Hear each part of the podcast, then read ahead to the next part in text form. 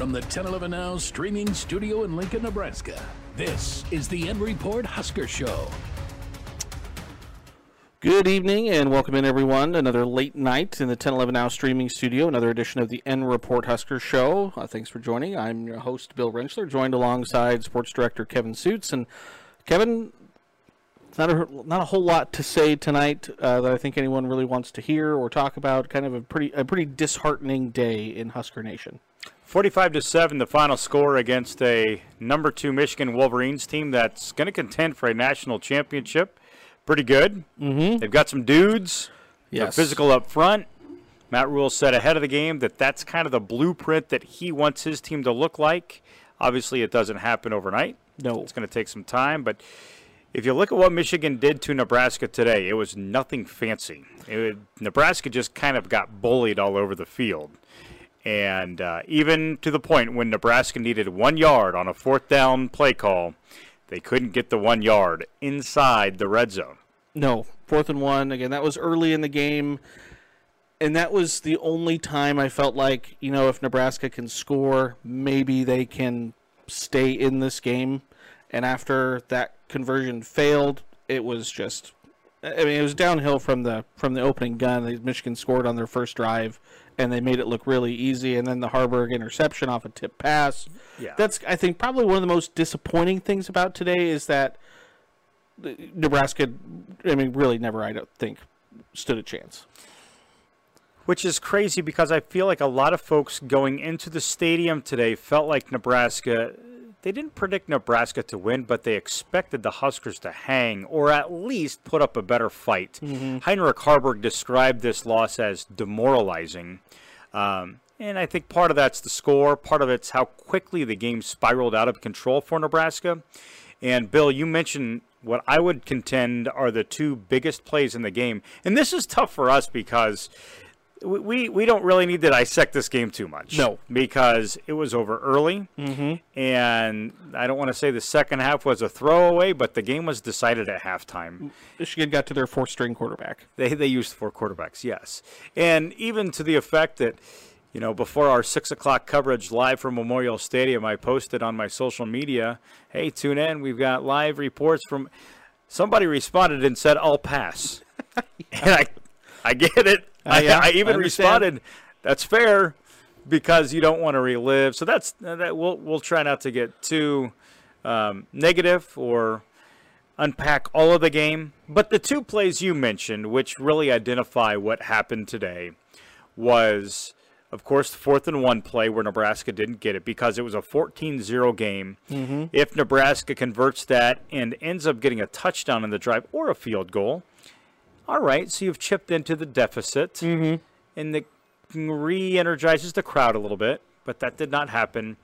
And then, maybe more importantly, Nebraska's second play from scrimmage was the tipped pass that a Michigan defensive lineman caught and intercepted.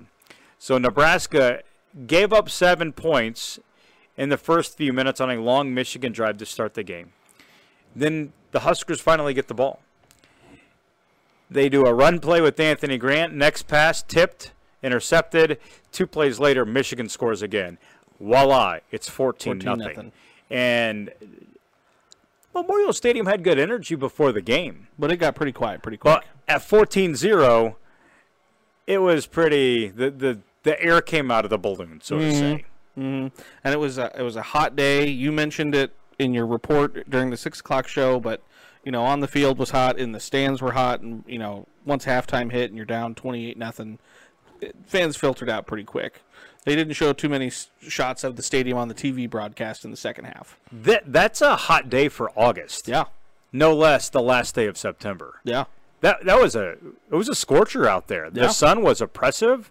Uh, there was a, a breeze, but it felt like it was just blowing hot air. yeah. It was a you know, it, it was. And I had somebody tell me that about an hour and a half before the game, the field temperature measured at 125 degrees. That is just, and we have some video of, you know, sometimes we'll put the camera on the ground and you can just see the heat rising off of the turf. We've got several of those shots. Uh, and yeah, the they had a place where you could fill up your water bottle um, throughout the concourse and then also field level. And there were multiple people by that continuously throughout the first half. I say only first half because, as you mentioned, second half, a lot of the crowd had filtered out. Uh, Matt Rhule said it pretty succinctly uh, towards the end of his post game comments, saying that this game sucked. Uh, but again, I think all you can do moving forward is use it as a teachable moment in some way, shape, or form. I'm not a football coach. I'm not sure how you use a day like today when you're outplayed on offense, defense, and special teams as a really teachable moment, but that's where we're at. And Well, there's said- a lot to learn. yeah. I mean, you can look at the way they played special teams, the way they defended. Nebraska came into the game as the nation's leading rush stopping defense. And uh, they gave up a lot of yards on the ground. And I think what is better, a better way to evaluate how Nebraska performed in stopping the run, beyond the rushing totals in terms of the yardage they gave up, watch with your eyes It was easy yardage. some of the some of the holes were pretty big, and that defensive front was getting knocked back. Mm-hmm. They didn't tackle the best either today, and that's how you get the result uh, you do. They gave up 45 points, and to this point, the defense had played really well, but I think it was just a tough matchup for them. Um, man, and you just got a sense of some discouragement that settled in pretty early. It, it was. Um, and again, uh, Haarberg, I feel like, did throw it better today. And, you know, they've talked about he's going to have to throw it if they want to win some of these games. I feel like he did throw it a little better today. I was actually surprised at how well they did in the passing game. Um, so, I mean, that's maybe one silver lining you can kind of take out of out of today. But you get the sense that they are not totally comfortable throwing the football. No. Not consistently for a sustained drive. That's not their MO. And I don't know that they even want it to be. They want to be able to run the football. Um, but Heinrich completed 14 of his 25 pass attempts. He had the one pick. Um, they really bottled up the quarterback run game. He finished, Heinrich finished negative two rushing yards. And Anthony Grant, Bill, tell me how many how many rushing attempts did Anthony Grant have at Six. Six. That's your number one I-back. six for 16. And if it wasn't for Josh Fleeks popping a 74 yard run at the end of the game, you would have finished with 30 rushing yards for the game. And you would have been shut out for the first time since 96 against Arizona State. Since you brought up that play, let's spend a couple minutes talking about the Josh Fleeks touchdown run. It came in the fourth quarter. A lot of the crowd had left. And for those that were there, there was an applause, but it was one of those sarcastic applauses because everybody knows that Nebraska has not been shut out since the Arizona State game in 1996. So that saves that saves the history from this. It game. does. And so it was like, all right, but the the insult had already happened. Yes. because they were down. Nebraska was down by 45 points. Yes. And then they they went for the onside kick. I was kind of surprised that at that point they would go for the onside kick, but they did. Uh, but yeah, not nothing really all that great to talk about today. But Josh Fleeks, well, let's share a little bit of the backstory here. Because of all people to pop the touchdown in this game, it's a guy who had not played in a Husker uniform prior to today, offensively. Yeah. And he gets on the field, not at the position that he intended to play here when he signed. Supposed to be a wideout. He moved to running back, and he moved just this week because Nebraska has very little depth at that position. Mm-hmm. You can recall that Gabe Ervin Jr. is out for the season. Rahmir Johnson is out for the season, so they need some bodies at running back. And Josh Fleeks played it in high school. Mm-hmm. So uh, he was struggling to find the field as a wideout.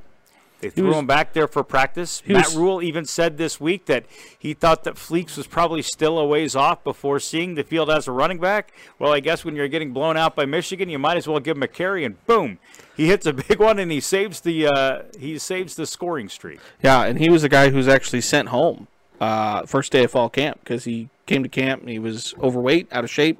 They sent him home for a few days before he could come back, and has been trying to work his way into the wide receiver rotation, and now is in the running back rotation. It appears. Um, so yeah, Josh Fleeks, a bright spot from today. Uh, some injuries we had happen today. DeShon Singleton on, on like the first play he goes down with a knee injury. He was seen with a knee brace on later in the game. Rhule saying not sure if it's an ACL deal, but he said he looked like he was in quite a bit of pain. So Yeah, that's not something. Our video indicates that as well. Like when Mm-hmm. he went down, he he was writhing in pain, no doubt about that. And that's really unfortunate because DeShon has been very good this He's year. been a bright spot. He's been one of those guys that you know didn't get a lot of play last year, but this year has really stepped up. Uh, Nash Hutmacher went down. I, he did walk off the field though. He was didn't ask about him in post, and it sounds like Luke Reimer was actually taken to the hospital this morning, uh, which was something that Rhule uh, talked about in his post. Um, I, I wasn't exactly sure what was going on there uh, that he had to be taken to the hospital, but We went don't to the know hospital specifically, but Matt Rhule did mention something to the effect of we were just being cautious and want to Mm-hmm. be preventative in case there was an infection. yeah, Um, so we we were kind of under the impression that Luke Reimer was going to play today, and he was coming back from his injury. Um, and when he showed up on that pregame injury report that he was out, it was uh, Luke Reimer and Cam Lenhardt. Mm-hmm. I think there were some pe- uh, some people that were pretty surprised that Yeah. Reimer was listed for out, um, and then to come to find out that he went to the hospital in the morning hours. Hopefully, Luke is okay. Um, and that goes far beyond him as a football player. Mm-hmm. Yeah, Just him just- as an individual, just a Yeah. great guy, and um, you know he's a good culture guy and important to that locker room for the Huskers. And then found out also that Barrett Liebentritt, uh, fullback, uh, who was dinged up last game, is apparently now going to be out the next few weeks. Uh, so no fullback today, and that's why we saw uh, Janiran Bonner. Janiran Bonner, Yep. who had some good plays today. So um, next week uh, is a Friday game. Uh, we are at Illinois. That is a 7 p.m. kick, FS1. Uh, again, so coming off this tough loss, short week. Uh, I'm sure they'll probably probably leave for Illinois Thursday. Um, so I'm not sure what the schedule looks like uh, um, for them for practices at all yet this week. But uh, got it. One more game before the bye. Again at Illinois. Illinois lost today to Purdue. They got kind of thumped by Purdue actually, 44-19. 44 to 19. So both teams will be two and three going into that game. This game. is the classic Big Ten Friday night game, right? It is. It's the game that you don't really know where to put on a Saturday, so you just give them the Friday night spotlight. And because you know, let's be honest, you're not putting Michigan on Friday night. no. You're not No. putting Ohio State on Friday night. No. But you can take, you know, two teams that are at the bottom of the Big Ten West, and you throw them on Friday. Friday and, night. Uh, you know, with Nebraska, you're going to get some viewership numbers regardless. Mm-hmm. So uh, the Huskers are 0 2 in Big Ten. Illinois is not near the team anybody expected. They can't take care of the football. Illinois. Well, they lost a lot to the NFL. Yeah, and they can't run the ball. They lost Chase Brown, Mm-hmm. and uh, the, the cupboard's not bare. Reggie Love the third's a pretty good running back for the Illini, or at least he was in previous years. Uh, but the offensive line looks different. So Illinois has some issues. Nebraska has some issues, and that's kind of where the focus went for Matt Rhule and this Nebraska football team after this loss. You got the the what's next mentality that kept mm-hmm. coming back up in the post-game interviews and learning from this loss. So let's see how the Huskers handled it, especially with one less day. That might bode well for Nebraska. You know, that's one less day you have to Think about it. sit on this loss. Um, you get to be on the field a little sooner. So the Huskers will alter their week, uh, game week routine just a little bit with this Friday kickoff. But Friday night uh, in Champaign, I don't know how sexy that is, but it's it's what's ahead for Nebraska. Are you going to that one, or are we going to send Chase? Chase is going to go to Illinois All and get to cover the Huskers on the road, and hopefully the weather is going to treat him well. Hopefully it's not going to be 95 degrees outside. I did. I updated the uh, the game day forecast for Brad tonight, and it did look like low 70s for afternoon highs. Again, kickoffs at seven, but mostly clear, partly cloudy through the evening. Lows that night then in the in the 40s, so probably somewhere in the 60s for game time. So some good October. I was just going to say that Yeah. seems like October. Yeah, like yeah. fall football weather. Today felt like middle of July. Let's go to the swimming pool. It was a record high in Lincoln, and Well, what did it get up to? 96 at the airport. But again, like you said, on the field, 120, 125 degrees. Is So my face pink? it's a little pink. It You're a little fe- it burned. feels like it's it. up up here on the. You got a little. I recognized that about an hour after arriving at Memorial Stadium. That sunscreen would have been a good idea. I've got the you know breathable clothing, Yes, you got that covered. but you know who who thinks to bring sunscreen on September 30th? It's true. Usually that's back in the the closet, and you're worried about layering up on September 30th, or Not- something like that. But not- today was not this was- time. It was just a bizarre day. Um, one of my last thoughts, though, Bill. I thought the atmosphere before kickoff was pretty good. I think folks that were downtown before the game, you know, a 2:30 game on a bright sunny day, uh, there was good energy in Lincoln. You had this weekend. Barstool Sports here. You had Dave Portnoy. Yeah, He left early though. the game Yeah, he left. or town. He left the game early. He left, I think, shortly after Well, the so first did quarter. thousands of others. Yes, so he was not alone. Trying to try, probably trying to find more pizza in Lincoln. Yes. Uh, but even last night, you know, I went to that opening night with Husker Hoops event at Pinnacle Bank Arena, Mm-hmm. and it kind of caught me by surprise when I was leaving there. It was actually a very pleasant Friday night, a little warm, but I was downtown around Pinnacle Bank Arena on a Friday night before a big football game, and there was really good energy in downtown Lincoln on Friday. Oh yeah. So I think everything prior to 14-0 in Nebraska versus Michigan, it was all pretty good. But then the game happened, and uh, it, it just got away from the Huskers quickly. And uh, there is some work to be done. There is. Year one. Nebraska's, Nebraska's two and three overall. They're 0 and two in the Big Ten, and they have a winnable game coming up on Friday against Illinois. Let's see what happens next. You Yes. know, if you look at the Huskers' upcoming schedule beyond this Illinois game, you know, there's an opportunity to maybe string a few wins together here for the Huskers. So, um, but this team's going to have to keep the faith, stay encouraged, and get to work because you go Illinois, Northwestern, Purdue, Michigan State. That's that's four winnable games. Uh, so yeah, there's still plenty plenty for this team left to play for. Um, following up before we wrap up, following up on something you said on Tuesday, I did enjoy the TV broadcast. Uh, Kennedy was that his name? Benetti, Jason Benetti. He was good. It's fantastic. And Brock Huard, he was he was okay. He went a little crazy there for a second talking about the Seattle Mariners, but on a game like today, they kind of got to reach a little bit for things to talk about. Went on went on a Mariners rant, huh? He did. He apparently Oh, he's a big, Fox is probably promoting ALDS. card playoff Yep. baseball coming up here next week. Mariners need a little bit of work left to do to get And into the playoffs.